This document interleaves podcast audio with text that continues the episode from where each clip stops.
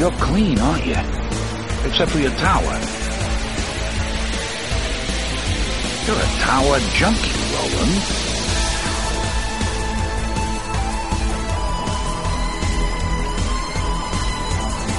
Hello and welcome to Tower Junkies, presented by ObsessiveViewer.com. If this is your first time listening, Tower Junkies is a podcast celebrating the work of Stephen King with an occasional focus on his magnum opus, the Dark Tower series. We discuss the themes, characters, and, mytho- and mythology of the series in Palaver episodes, and review the books and comic series in Khef episodes. We also discuss non-Tower King novels, TV and film adaptations of King's work, and the latest news about all things that serve the King. You can find more of our work at TowerJunkiesPod.com and follow us on every level of social media at Tower Junkies Pod. I'm your, I'm one of your hosts, Matt Hurt, and today I'm actually flying solo to review Duma Key. Um, yeah, it's Stephen King's 2008 novel Duma Key, um, and I'm doing this alone because Tiny is he he read the novel like six or seven years ago and just hasn't read it since. So, um, and he didn't really seem too eager to reread it. So I'm just going to do this one solo, which happens from time to time. Uh, I do have a special segment, which I'll get to in a second, that involves Tiny. But first, I want to mention that on the website, we updated the website a little bit. First of all, if you visit towerjunkiespod.com at, at all ever, um, you will notice that I changed the theme around. Like it's a it's a functional website for the most part. Like I'm not a web designer by any stretch, but I did change the kind of WordPress theme that I had on it. So it's a little bit I, I don't know. I think it looks a little nicer now. But I did add a page. So I used to have Stephen King's bibliography as a separate page, but now I changed that to what I'm calling the master list. So if you go to towerjunkiespod.com slash master list, you'll see a breakdown of every Stephen King novel and adaptation um in basically chronological order. Um it's really cool. I use bullet points and everything guys. It's it's legit. Um i also threw in joe hill's stuff. So as we go through the podcast i will be adding links to each one of those to correlate with the episode that it covers. Um but yeah i'm excited because it's just a visual representation of all the crap that we can potentially cover on tower junkies. Um so that's exciting and it's daunting and it's huge, but it's it's really it's it's exciting nonetheless. Um, I don't have like Castle Rock and and other stuff that's not like tied to uh, published work necessarily, uh, to a specific published work. Um, yet, but I'll probably expand it a little bit there. But anyway, check that out, towerjunkiespod.com slash masterlist. And yeah, let us know what you're most excited for us to cover, actually. That would be kind of cool. Because I think that coming up soon, we're going to, obviously, we're going to start covering Castle Rock Season 2, I promise. Um, and then we are going to be doing... I think on the docket, we're going to be doing, uh, at least in a few weeks, um, a review of Revival, and um, then eventually we're going to start our stand series of episodes, which is going to be pretty extensive. I'm excited about that. But all that's in the future. Let's talk about now. And when I say that, let's talk about the past. Um, I recorded a special uh, section of the podcast um, with our Stephen King check-ins and Stephen King news. Um, I recorded that with Tiny. So instead of doing my own like one person check-ins and news, I'm going to throw it to that pre-recorded section uh, with me and Tiny. And yeah, I'm going to throw it there now. So here is me and Tiny talking about our Stephen King check-ins and recent Stephen King news. This was recorded on, I think it was Tuesday. Yes, it was Tuesday, last Tuesday, which was the 12th, I think. I don't know, but May 12th. Um, yeah, so check that out. Uh, here it is. Enjoy. Okay, and joining me today for this news segment of this podcast that hopefully this is a clean edit for it, um, is Tiny. Tiny, how's it going? Good man, what's up? Not much. Uh, I'm glad that we were able to get the uh, audio, like the the technology, working tonight. um, I know, right? We've been podcasting for seven years. I know, and it took us an hour to figure out how to uh, hear each other talk. It boggles the mind. It it does. Um, so this is a special segment that I'm recording for an episode that I've been promising for years at this point. Uh, my Duma Key review. Um, that I'm going to ride solo on, if that's okay with you. Go for it, champ. Good. Um, which is weird because I'm technically already going for it because this recording is now spliced into that episode, and then it's just that, and then we do this, and so news. Um, Uh, yeah. So, uh, first of all, do you have any Stephen King check-ins? Um, yeah, I well, no, No. Steve, uh, no, I well, uh, no, Okay, that was that was a roller coaster. that was terrible. Ah, it's, it was it was fine. Um, cool. Well, I have some check-ins. Um, Okay, I watched on kind of a whim. Um, oh my god! Sometimes they come back. Have you seen this movie or read the short story? neither. Okay. I really like it. It was one of my favorite short stories in the Night Shift collection.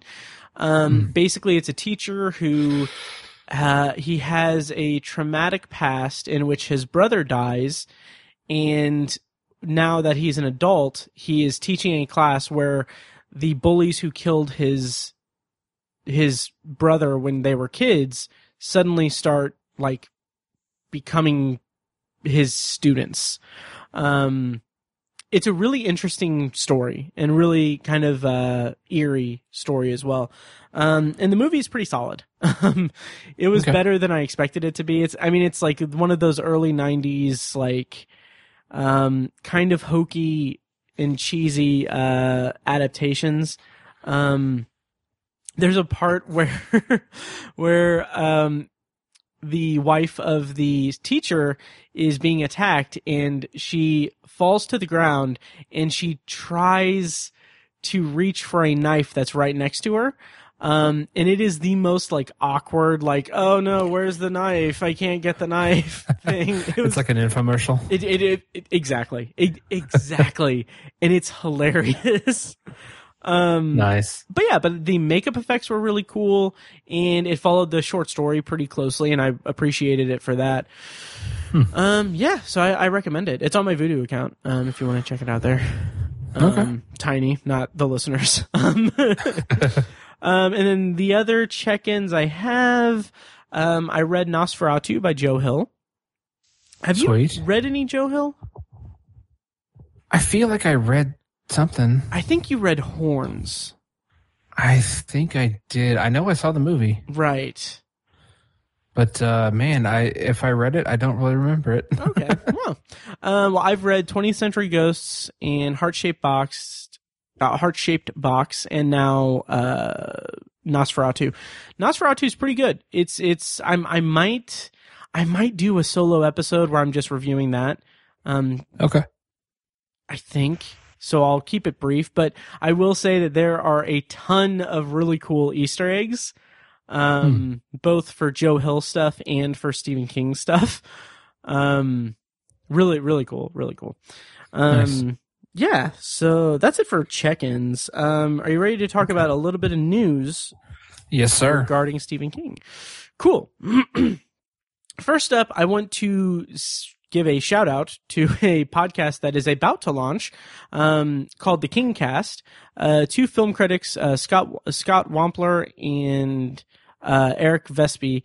They are launching a Stephen King podcast where they talk to celebrity guests and filmmaker guests about certain Stephen King novels, adaptations, what have you. Um, they've been teasing it a lot and I'm very excited about it. I know that they have an episode with Kumail Nanjiani talking about the running man and they have an episode uh, from what I've gleaned from their social media feeds, uh, they have an episode where they talk to um, Mike Flanagan for a long time. So Oh, nice. yeah, very much looking forward to that. Uh, that's called the Kingcast, and you can follow them on Twitter at I think it's at Kingcast19. Cool. Yes. And speaking of Mike Flanagan, Yeah. can we talk about the big news that hit uh, the other day? Are you aware of this news? I am aware of this news. Okay, yes. Um, so uh, Mike Flanagan is writing and producing an adaptation of Stephen King's novel Revival. Um, and the reports said that he has the option to direct, which I hope he directs. Um, Yeah. uh, have you read Revival? I haven't, but it's in my audiobook queue. Nice. I listened to it uh, earlier this year in January. It was actually my first audiobook I listened to. in 2020. Not to brag. Um, I don't know why that would be a brag. um, but it's very good. Um, it's it's really it's really good. It's it's an interesting meld between like some of the things, some of the thematic elements of say Pet Sematary and um I don't want to say The Stand. Um but it, it plays with the themes of like dark faith and dark religion and grief in in some interesting ways. At times it kind of feels like a little bit of a not rehash of past themes from Stephen King's work, but it just feels like it's um it, it's kind of kind of winking its eye at those things. Um Huh. but yeah, it's it's it's really good. I in particular the ending. Um I won't obviously won't give anything away, but um like the big set piece at the end, the climax of the book, I would love to see Mike Flanagan create that on film. like it would be incredible. Um yeah, so I'm excited about that. How do you feel about this news? And uh yeah. Well, uh, like I said in our review of uh, Doctor Sleep, I'm super excited for anything Mike Flanagan's going to do. Um, and it's just an extra cherry on top that it's a Stephen King adapt- adaptation. So Mhm. yeah, I'm gonna have to listen to Revival. I'm like flying through audiobooks lately. Nice. I Yeah. need to capitalize on that. uh, yeah, any Stephen King book you read, I will be game to read it with you and record a review of it. Okay, cool. Yes. So yeah, I'm gonna. Um, that's probably gonna be one of the next ones I listen to is Revival. Nice. I will re-listen to it then. Sweet. Uh, yeah, let me know when you start it, and I'll start it with you, and we'll we'll uh, compare notes. Okay. Um, and it would be really cool because when the adaptation comes out, we'll have uh, an epi- like we won't have to wait months to to like record the novel review. Right. Yeah. So like I've been I've just been driving a shit ton for work. So Nice. as as an example, I got a I got a new car, like my new I have a work vehicle that like I take home and everything. Nice. I got a new one um last Monday, so it was 7 business days ago Okay. and I have 1100 miles on it already. Holy shit. Yeah. So like That's I've driven almost nuts. like almost 400 miles just the last 2 days. So Wow. And you've listened to book two of The Stand and Dune Yes. Messiah. yes. What yes. else have you listened to? Uh, I'm a couple hours into um, Foundation by Isaac Asimov. Oh my god, that's awesome.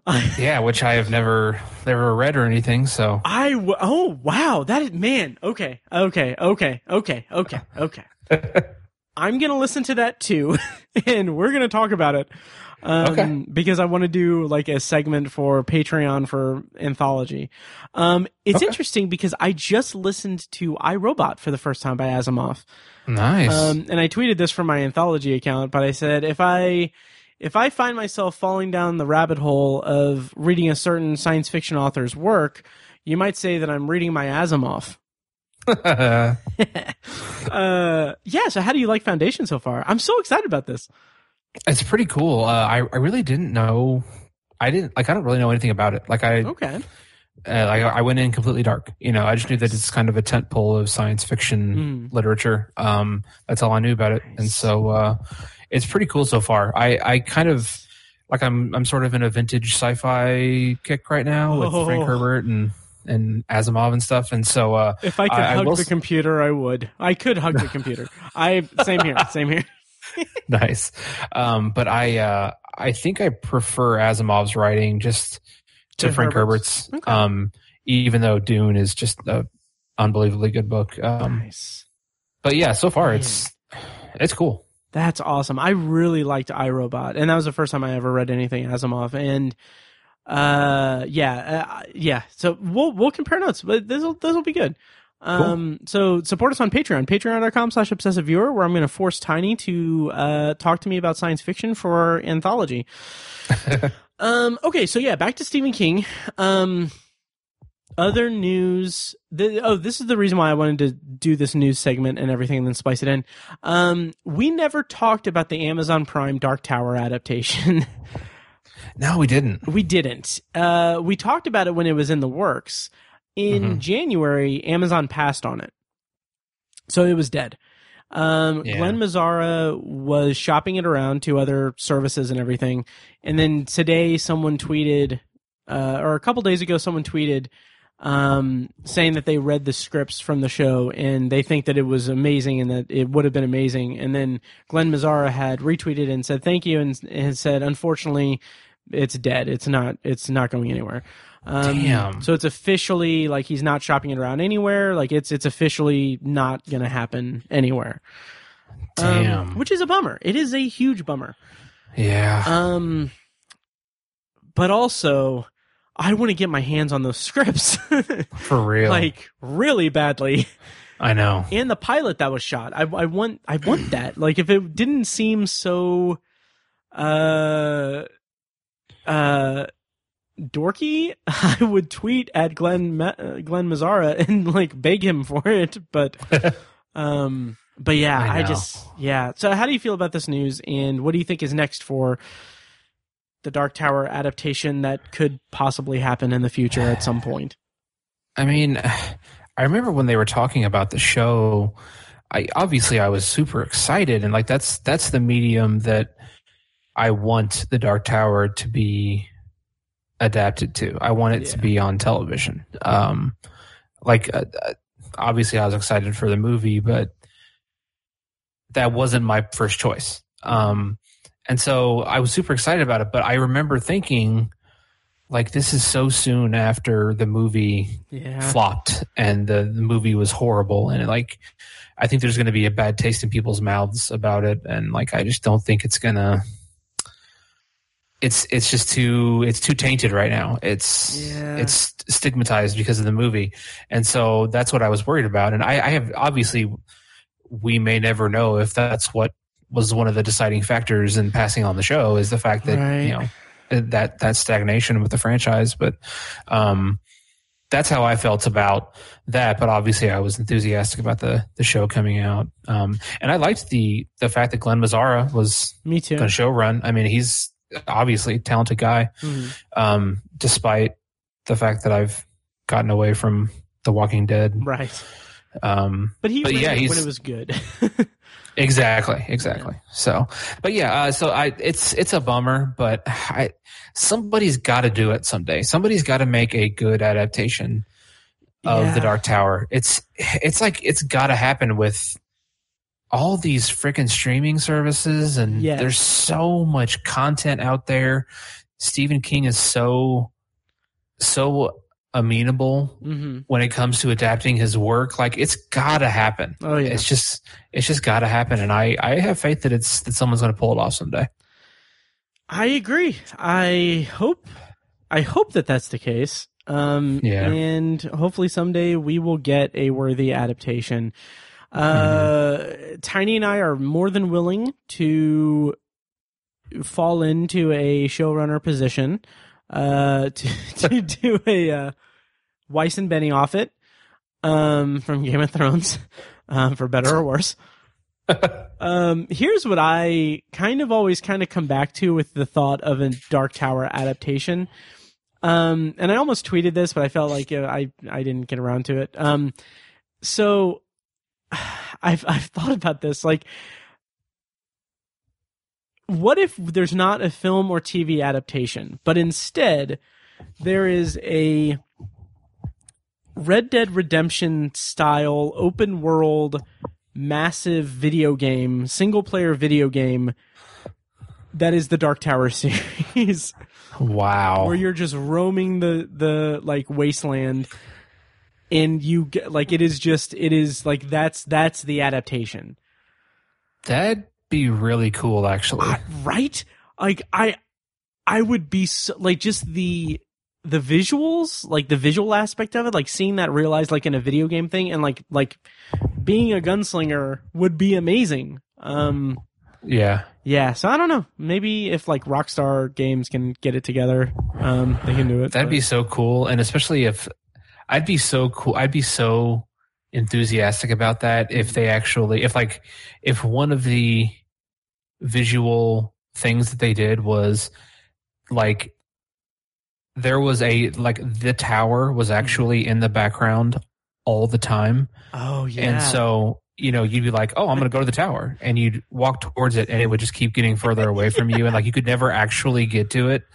Oh, that, and that's the game. That's just that's, That's the game, right? And, or it's like you can't you can't actually get to it until you you know you play the game and you go through the missions and you, Absolutely. it would take like 70 hours of play to even get there or something like that. Like I would, that'd be, that'd be funny. Like, first of all, it'd be Oh, funny. And then secondly, it would be like beautifully haunting if they Mhm. did that. Absolutely. Absolutely. That'd be cool. Yeah. So I don't know. Maybe someday. I don't know. That'd be cool. Yeah. Yep. Yep. Um. All right. Any other news or anything? I don't think so. Um, no. Yeah. no. All right. Well, uh, I'm gonna let you go, and I'm gonna go ahead and talk about Duma Key by myself. So, uh, yeah. So thank you for joining me for this quick segment, Tiny, and we're gonna be back together next week ish, uh, and we're gonna start our Castle Rock season two review series. Um, Yes, sir. so I'm super excited about that. We're doing three episodes.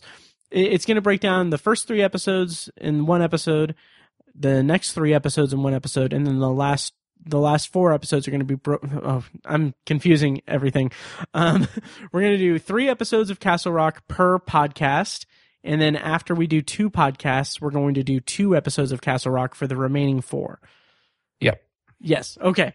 It go to the archive page on towerjunkiespod.com um and check that out so all right well thank you tiny and yeah, well, here is my review of Duma Key by Stephen Edwin King. okay, so um, additional stuff that has come up since that recording. Um, really, just one thing, I think. Um, so uh, there's going to be a new podcast coming out. Um, you can find it at thestandpodcast.com. It's going to start on May 29th. It is going to be a panel show uh, going, it, it's going to be set up as a, uh, a book club style um, reread of The Stand.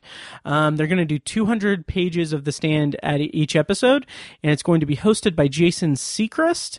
Um, I'm not really familiar with him, but he uh, hosts and produces the Company of the Mad, and he's an author of horror fiction. Um, and he writes a column uh, called What I Learned from Stephen King.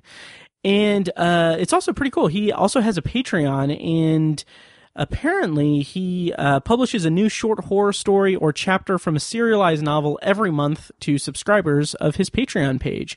Um, so yeah so that's cool. But his panel is going to include uh, the one and only mike flanagan who obviously we're huge fans of uh, direct writer and director of gerald's game dr sleep uh, the haunting of hill house the upcoming haunting of Bly Manor and uh, revival, uh, which is to be determined. And it's also going. The panel is also going to include on the podcast. It's going to include. Ten, I'm going to butcher her name, and I apologize. Uh, Tananarive. Uh, she's an award winning, novelist who teaches black horror and Afrofuturism at UCLA. Uh, she was uh, an executive producer on Horror Noir, A History of Black Horror on Shudder. And uh, she's also apparently uh, played with Stephen King on stage in his rock band, The Rock Bottom Remainders. Um, and of interest to to me and um, anthology listeners, she is one of the writers of she's she's uh, has a co-writer credit on an episode of the upcoming Twilight Zone season two. Uh, the episode's titled "A Small Town" and it features Damon Wayans Jr., David Krumholtz, and Natalie Martinez, who actually also has ties to Stephen King, as Natalie Martinez was in um, Under the Dome, and it also has Paula Newsome. Um, so yeah, and that Twilight Zone season two uh, premieres on June 25th on CBS All Access. And then rounding out the panel on the Stand podcast is Anthony Breznican, who I've talked about in recent episodes as being just a really great um, journalist who writes a lot about Stephen King. Um, and he had that really great interview with Stephen King a couple weeks back um, where uh, they talk about quarantine and Trump and everything. He's just a really good writer, and I really respect his work. Um, and also, so so yeah, so that's the Stand podcast. I don't remember if it has like an actual ti- uh, like a name, but uh, you can find more information at thestandpodcast.com. Again, that launches on May 29th. And also, it's worth mentioning, uh, completely forgot to mention that the Kingcast, which I referenced in uh, that recording with Tiny, has launched, and I have since listened to their prologue episode. It's very good stuff, very cool. Um, really, uh, really excited to see what they come up with, and they've teased their Dark Tower episode uh, uh, very well. So I don't know what their Dark Tower episode is going to be about, but I think it's going to be a blast to listen to because they have teased it very well. Um, yeah, and then also on the kind of going back to the Stand podcast, uh, check out the Circle Opens. It's a podcast that goes chapter by chapter through the Stand. Um, I've listened to a little bit of it. It's very good. So check that out. And then uh, down the road, here in a few months, probably uh, you'll hear our uh, big long series on the stand. um, so yeah. Yep. And then the other kind of piece of news that I got is that I got my hands on those scripts. the Dark Tower TV series, I have the scripts and I've read the first one. I only have two scripts. I read the first one, loved it. Hear more of my thoughts on it if you subscribe to Patreon.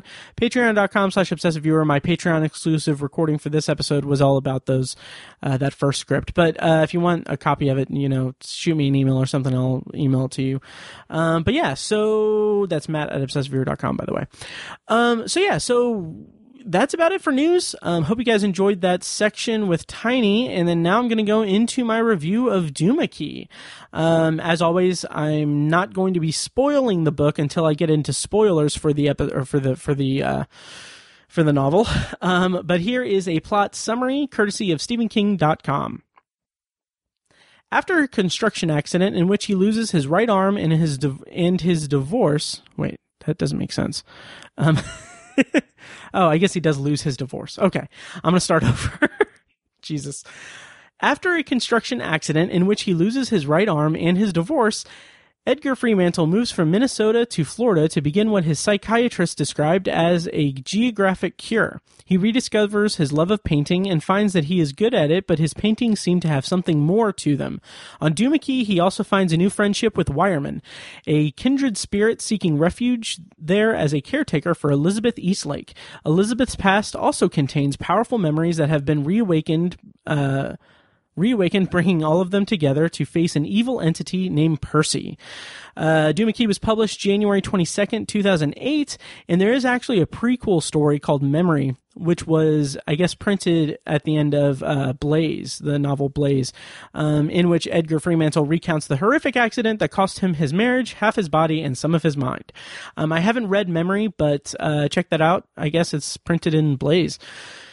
Um, my history with the novel. Um, before I get into my obviously my review, so I kind of have a I wouldn't say storied history with Duma-Key, but I first tried reading it years and years ago, probably like six or seven years ago, with Tiny. He and I were working together. Of course, you guys probably know we were security guards for many years. We worked nights, and uh, we both decided to read Duma-Key. And I got maybe a third of the way through it before I just kind of stopped. I lost interest, or I I don't know. Working nights really made for bad reading energy, um, like because I was struggling to stay awake at all times and. I was reading like Kindle, uh, like on my Kindle and paperback and everything, and it's just like the attention span just wasn't there, especially when I was so sleep deprived. And I think that's maybe why I've gravitated so much to audiobooks over the last several years because um i don't i don't know. Um i think i've i think years of working third shift um kind of made it hard for me to actually concentrate on reading stuff.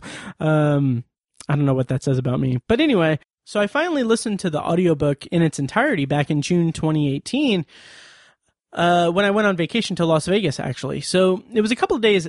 Okay, so I've talked about this on podcasts before, but I have, I'm on medication for depression. And um, I had just a really bad, like, panic and anxiety episode and depressive episode um, like it was a couple of days before I left for Vegas. So I was basically like a few days away from going on this trip and I think I was it was right when it was right when I um got a new job within the company that I work for. I think I don't remember, but um yes it was, yeah. Um and like I was kind of in the in between there and I just I had this just really severe panic. Like I I had trouble breathing. I couldn't control. Like it, it felt like everything was spiraling spiraling out of control, and I literally like had no control over anything that was going on.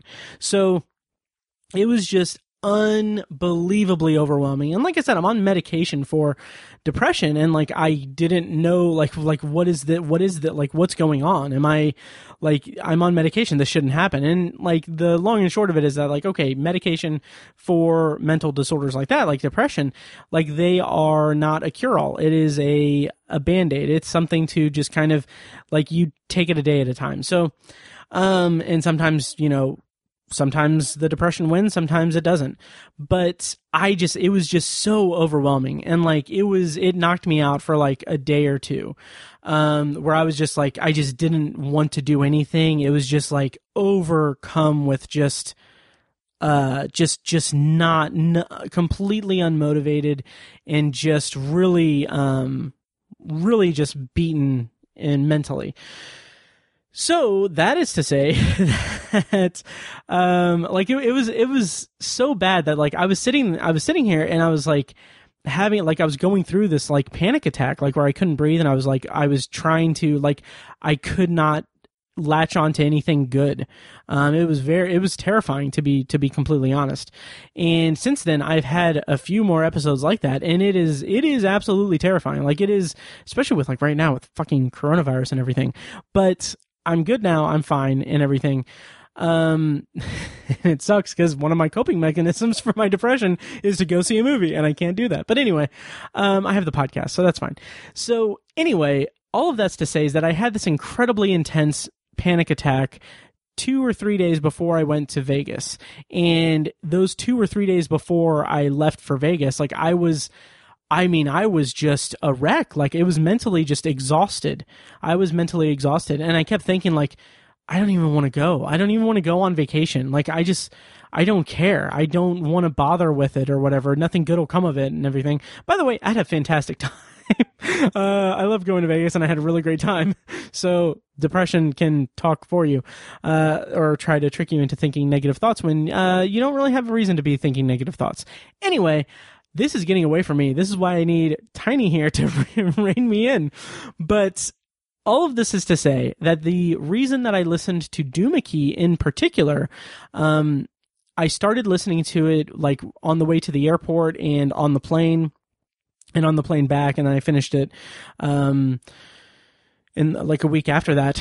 Um, the reason that I picked Duma Key in particular is because Duma Key is a story about a man who experiences a traumatic event and is is uh, he go he changes his location uh, in order to heal. Like it is about a man healing from a debilitating situation. Like granted, his his incident was ex- extraordinarily like physically painful and everything and extremely like an extreme example like he lost his arm and all that. Um but i do remember i did remember that in those like that third of the book that i read like he had mood swings. He had like like mental like illness uh, tied to it. Like his ment- his mental state was completely fractured by it as well so I started listening to uh, Duma Key because I felt like, okay, that'd be relevant because I just experienced this terrifying like thing that I went through, and now I'm going on vacation. So it was kind of an interesting like therapeutic thing for me to listen to Duma Key. And that's one of the great things about, you know, being a fan of Stephen King is that he has this vast catalog of things that you can find these certain like personal rele- relevance to your own life and like read things for like therapeutic reasons, I guess. Um, so yeah, I don't know what I was getting with that, but, uh, it worked pretty well. Um, I was, uh, I had a good time and, uh, I kind of got away from the cloud of depression and anxiety and everything. And, uh, yeah, so that's why I read it in 2018.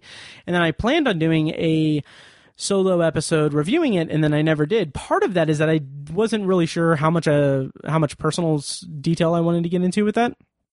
And at this point, I'm like, I don't care. It's fine. It's part of my life and everything. So hope you guys enjoyed that piece, that insight into my life.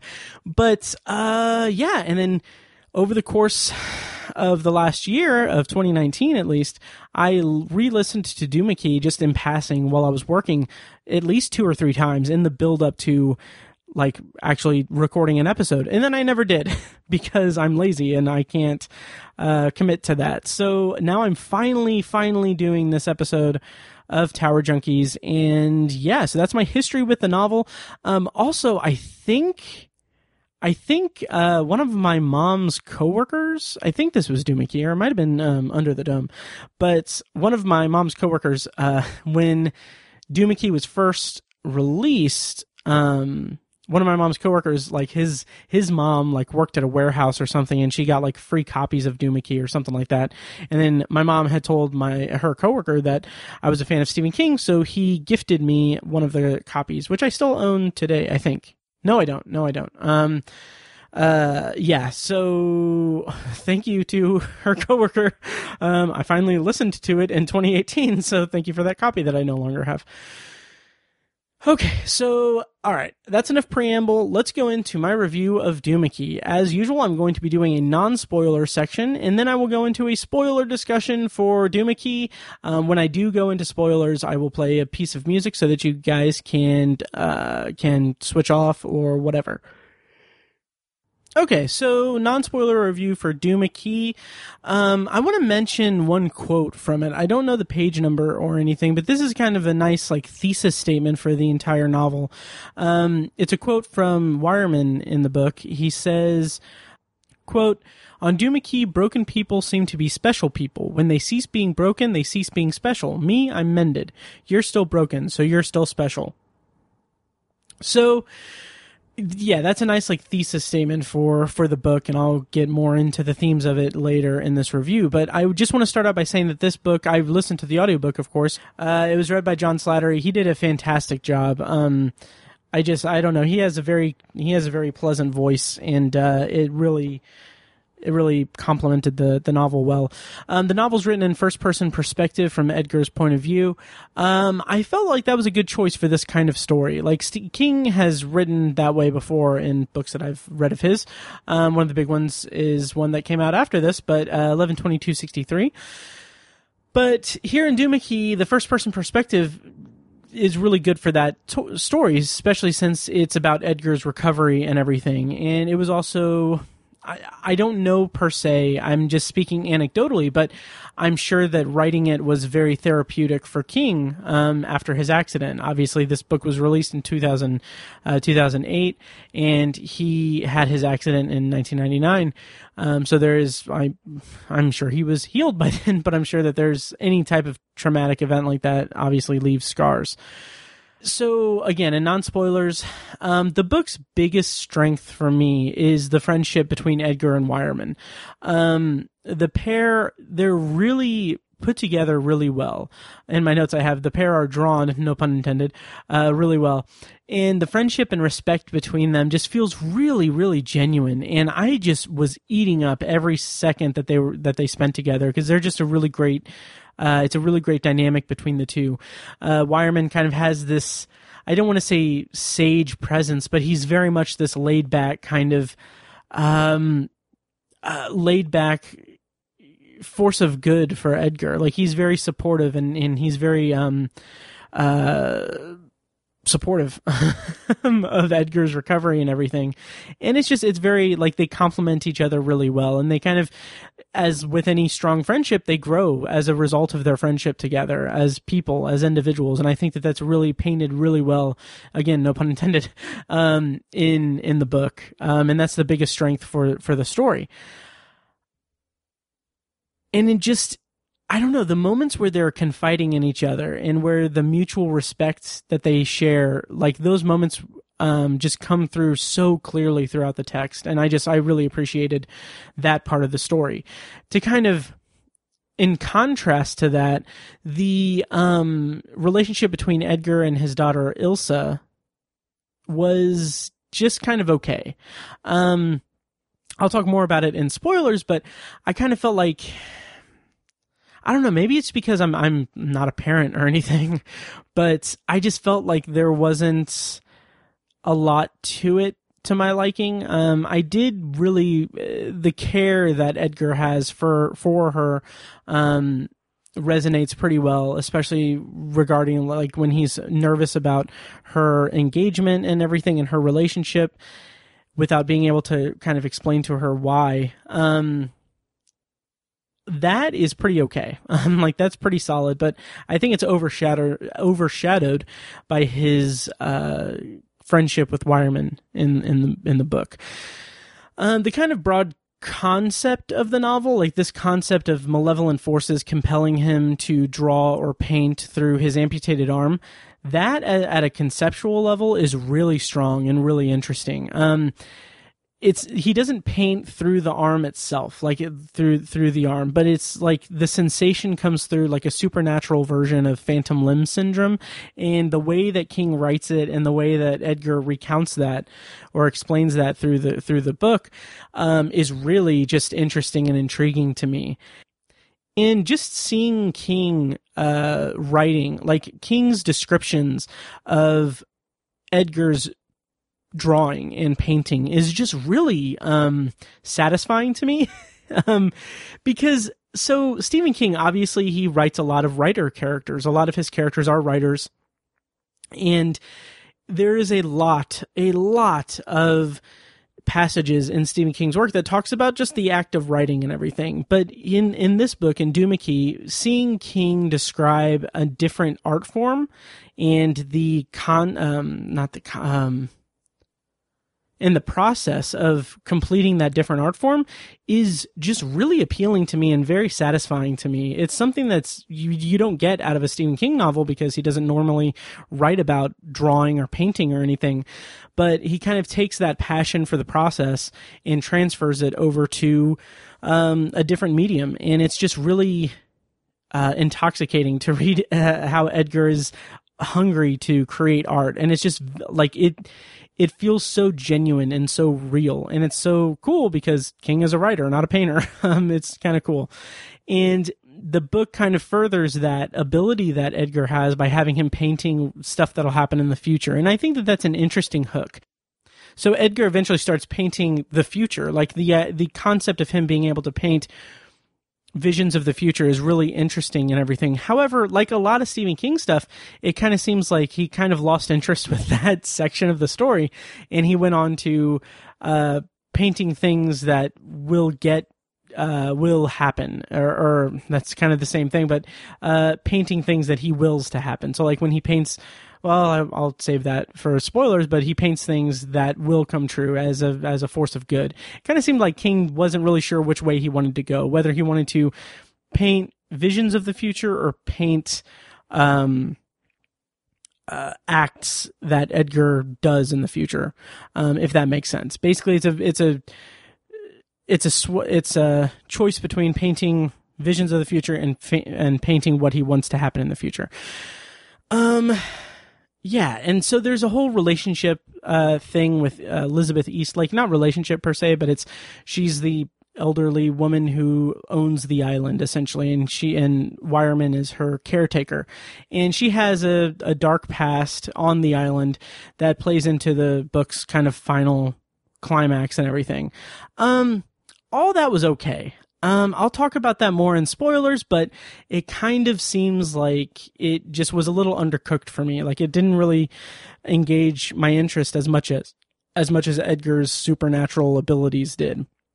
There are some parts where it worked very well. Like there's a part where um I'll say Edgar is visited by has visitors in in his uh, home, Big Pink, and that was incredibly chilling and like it's one of the most uh, visually stimulating like senses of in- imagery that just really it kind of almost plays into a little bit of like the shining vibe but just the execution of it in Duma Key was really cool. And I would love to see that adapted to film in particular. Um, I'll talk more about that in spoilers and more about Elizabeth Eastlake, but I do want to mention before I go into spoilers and while I'm still in non spoilers that I really like that the art community loves Edgar's work in the story. Um, as as his work progresses, he paints a lot of things, and the local art community just loves it. And Edgar is this like most Stephen King protagonists, he is this relatable, down to earth guy, even though he is like a multimillionaire um, uh, industrial guy or construction guy. Um, but he is very relatable and very likable, specifically because he is an outsider to the art community. And like us as readers, for the most part, we are not part of that art community as well.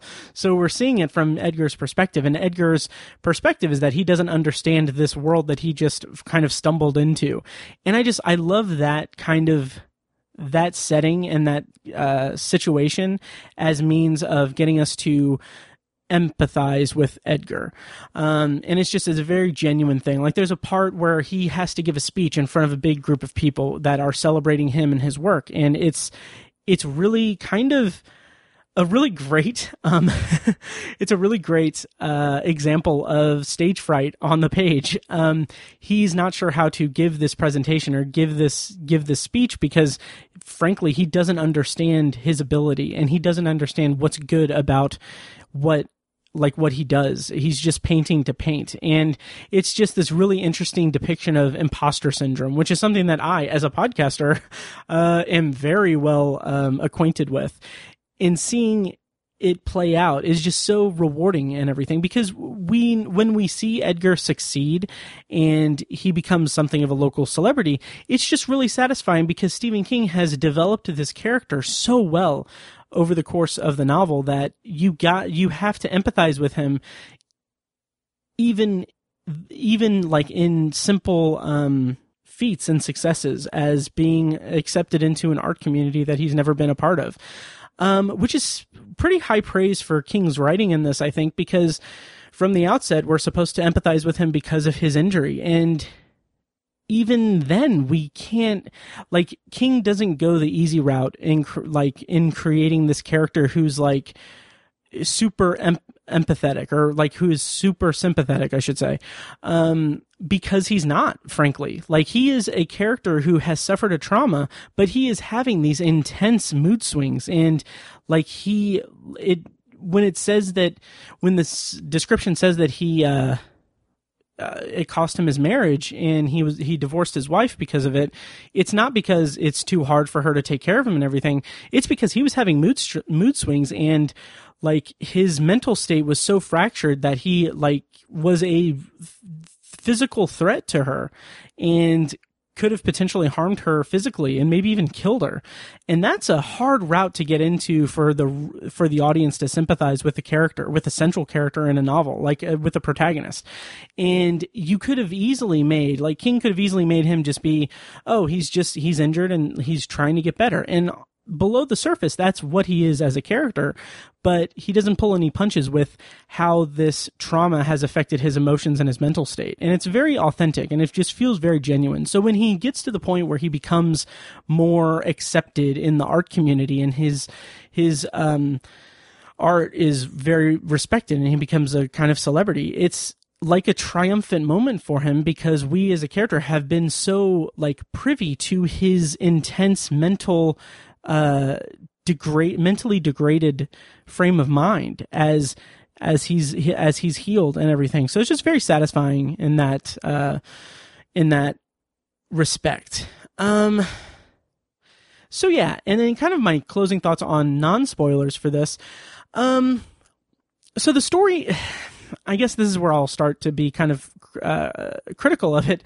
The story takes a really, really long time to kick into gear, um, and by the time the story takes a turn toward what what will end up being the climax of the story, while also being more compelling Stephen King fare. Um, at that point, I was already kind of over the book. This is about two thirds of the way through the book, maybe even more deep into the book, honestly. But it's such a sharp turn, and I won't give away what it is in case you want to read the book and you haven't read it and you're listening to the non spoiler. But it's such a sharp turn in the pace and the overall style that it just didn't really grip me. And that's one of the reasons why I had to listen to this damn thing a few times because I just, by that time, I just kind of. I I won't say that I um I toned it out or anything, but it was just kind. It kind of became a slog. It kind of became this this thing, which is really in, really uh, surprising, I should say, because it's the most thrilling part of the book. Like this is the part where the story ramps up and where the everything kind of comes together and we finally get like this showdown and this this confrontation with the supernatural entity of the book and I was just so uninvested with it and I can't really say for certain why but it was just it was such a weird transition. Um, like a lot of king novels it kind of turns into something else toward the end and i don't know if that's because of the way he writes his books or if it's something by design that he did when writing it but in this book it just kind of didn't really do it for me to be honest. But that's all i'll say for non-spoilers. I'm going to go ahead and go into a spoiler review for Duma Key so i can kind of talk talk out these feelings a little bit more clearly.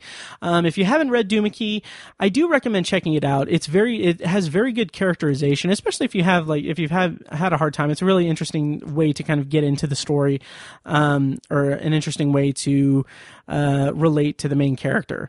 Um, yeah, so I would say go ahead and check out Duma Key. It is good. Um, it's I don't know where it landed on my top 19 or if it even made it into my top 19 to be honest. Um, it's just it just it it I I have such a hard time with this book. Um, it's it's oh yeah wow it's number 29 on my ranked list so it didn't make my top 19 maybe eventually i'll reread it and uh, see if it lands a little higher but for now that's my non-spoiler review. Stay tuned for the spoiler review if you've read it. If not enjoy this music and turn off the podcast and come back when you've listened to it or read the book. Uh, so we're going to go into spoilers after this moment here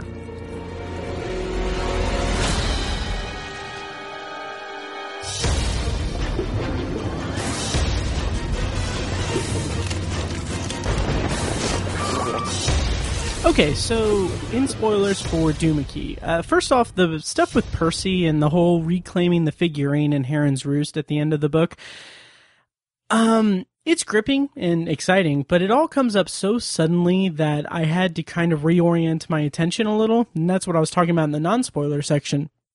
Basically, it just kind of switches um, a lot in the story. Um, it just really just felt like a little bit of a narrative whiplash uh, for me. And I think part of the reason why it didn't really work for me was that it's interspersed with um, the background or the the backstory of Elizabeth Eastlake and her family and her sisters and everything and her father. And I think that just juggling those two interconnected storylines uh, just really felt a, like a lot. It took a lot more mental energy from me than I really kind of wanted to give to the book at that point. And it just felt again like kind of a narrative whiplash. Um, it just changed up way too quickly and way too violently, I guess. Um, however, the imagery of that, like the description of of like the trek into Heron's Roost and um, the the violence of it and everything. It's it's very much a very descriptive and and uh, very intense imagery, and it's something that I think that if they ever made a movie out of it or a miniseries, eh, it would probably work better, best as a movie. Um, I think that could look really cool on on screen. And another thing that I kind of wasn't too keen on with it was that the kind of trio at the end, Edgar Wireman and Jack Cantori just kind of feels a little slapped together. Like Edgar and Wireman, they're great because they had they've had like hundreds of pages beforehand to build up that friendship and everything.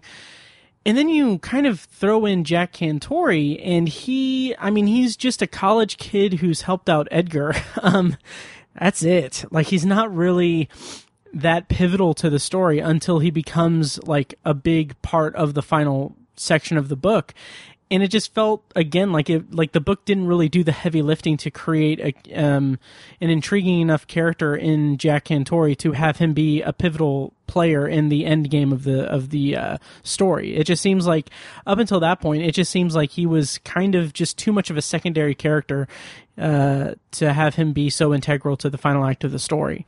Um, so yeah, so that kind of just didn't really feel it didn't really mesh well with me. And again, since it inter, uh, intercuts between that storyline and the backstory with Elizabeth Eastlake, um, it just it really was hard for me to to re- really focus my attention on it and really dig into the kind of end game of the story. So to kind of I don't know if this is necessarily a backtrack or not, but Edgar's relationship with his daughter, with Ilsa, um, again, like I said, it's a, it's a strength of the book. Um, not as strong as him and Wireman, and it's it's kind of a little, kind of doesn't really get fleshed out as good as I would have hoped it would have.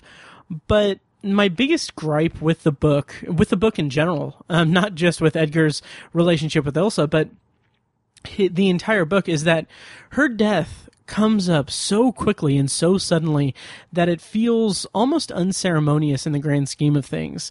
Like the suspense isn't really there aside from King, you know, his signature foreshadowing where he sets it up. Uh, I think he says something like this is the last conversation Edgar is going to have with Elsa.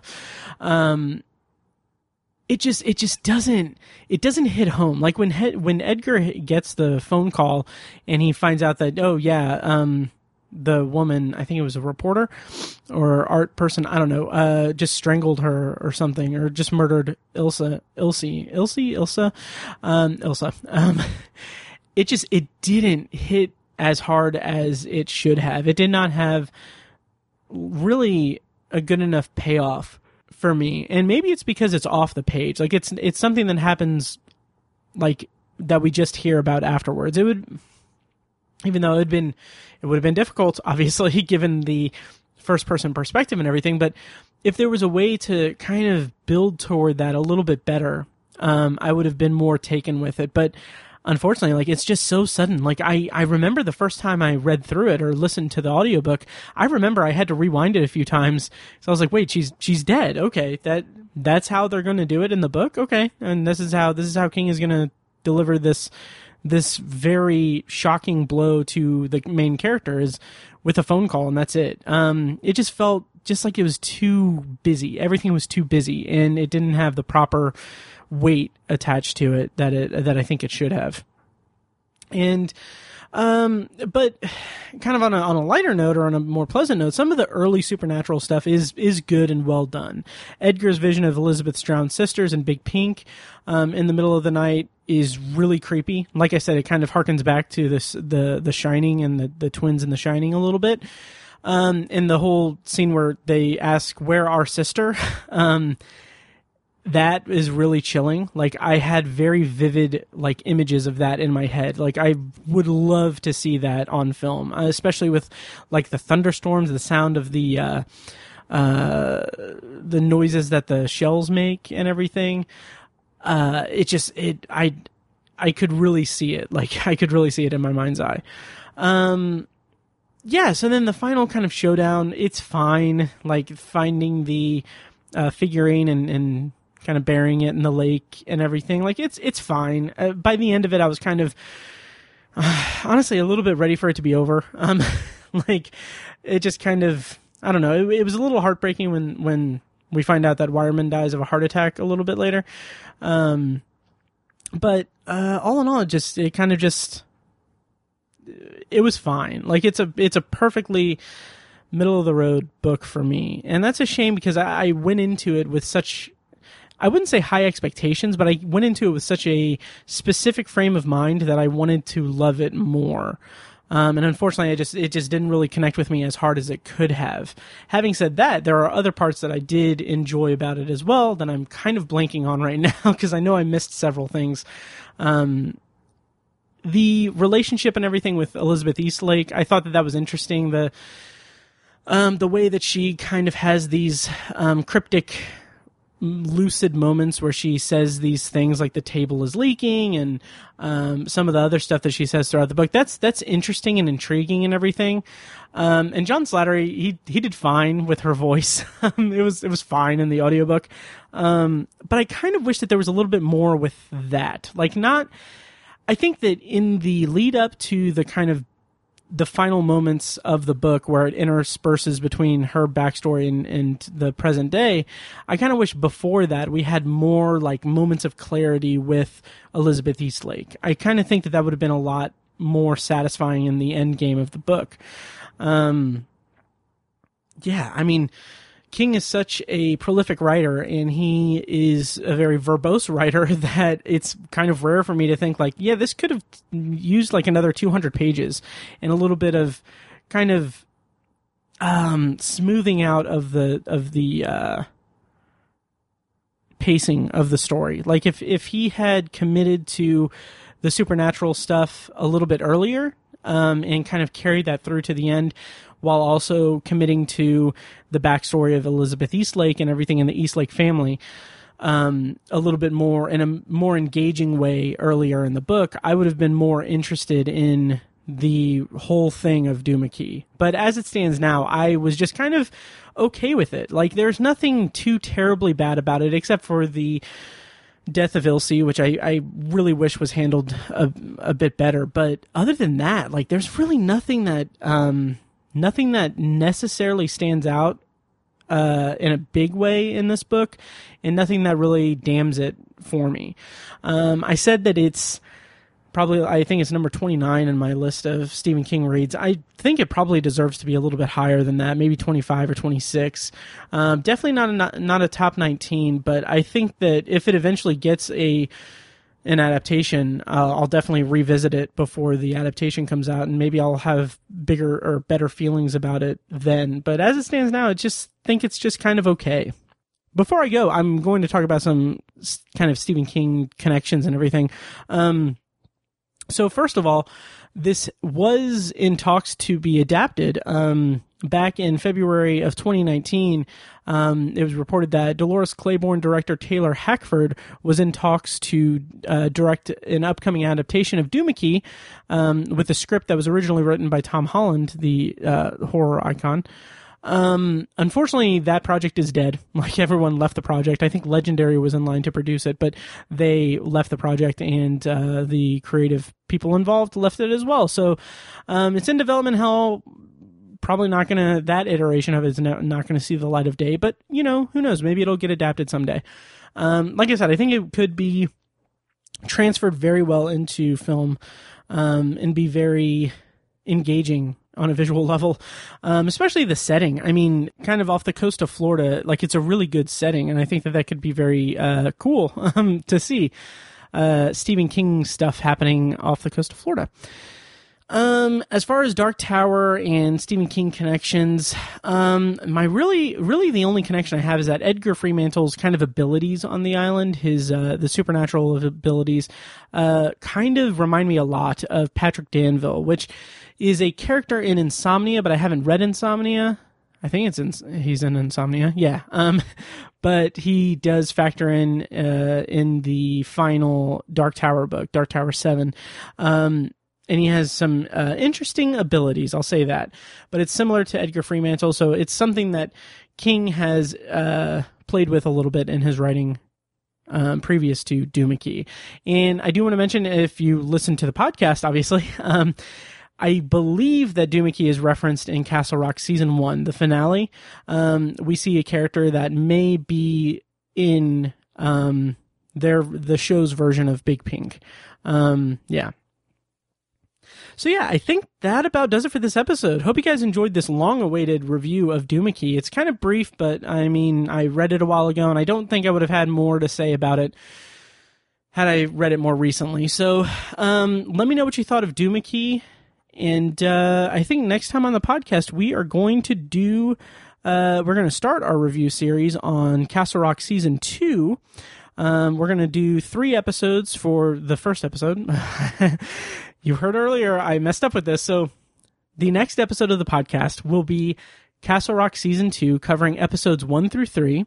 And then after that, we will have an episode that covers episodes 4 through 6. And then after that, we will have an episode that covers episodes 7 and 8 of Castle Rock Season 2.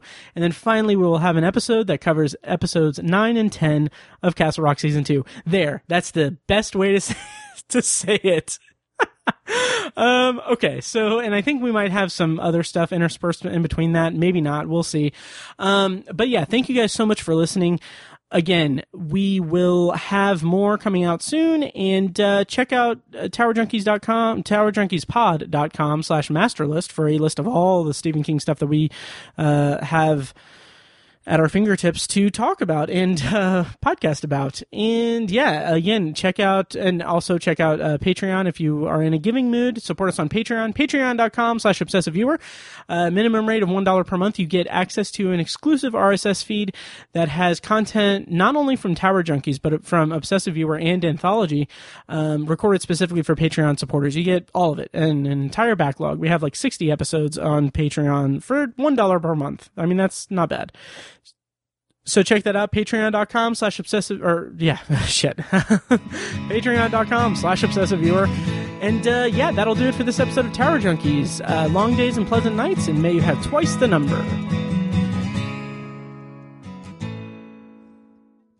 and now here's a short clip from our patreon exclusive rss feed to hear the full clip and more exclusive patreon content go to patreon.com slash obsessive viewer and become a patron at the minimum rate of $1 per month thank you and enjoy.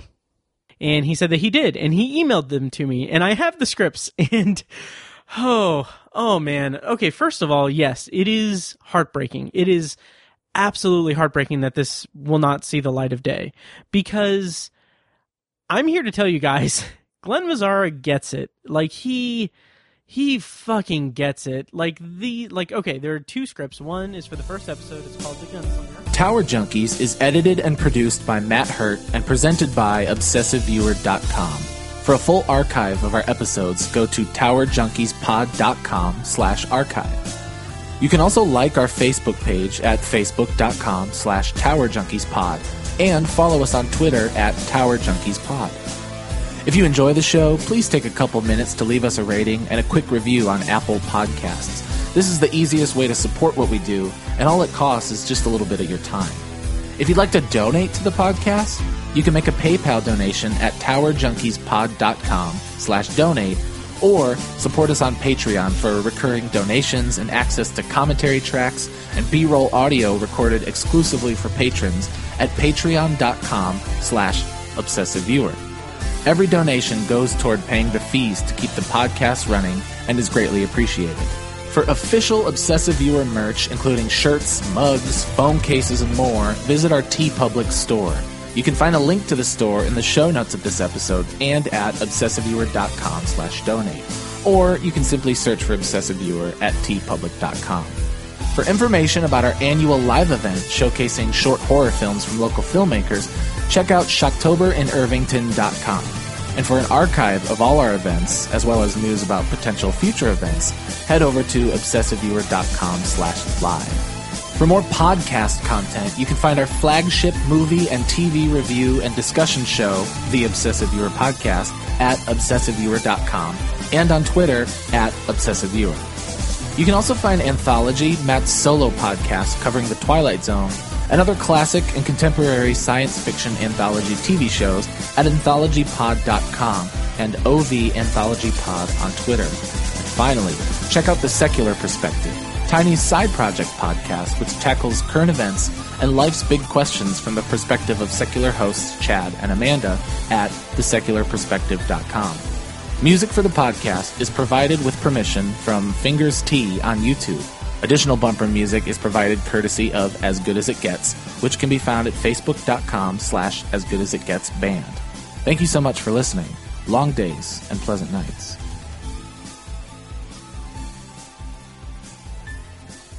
Kitty!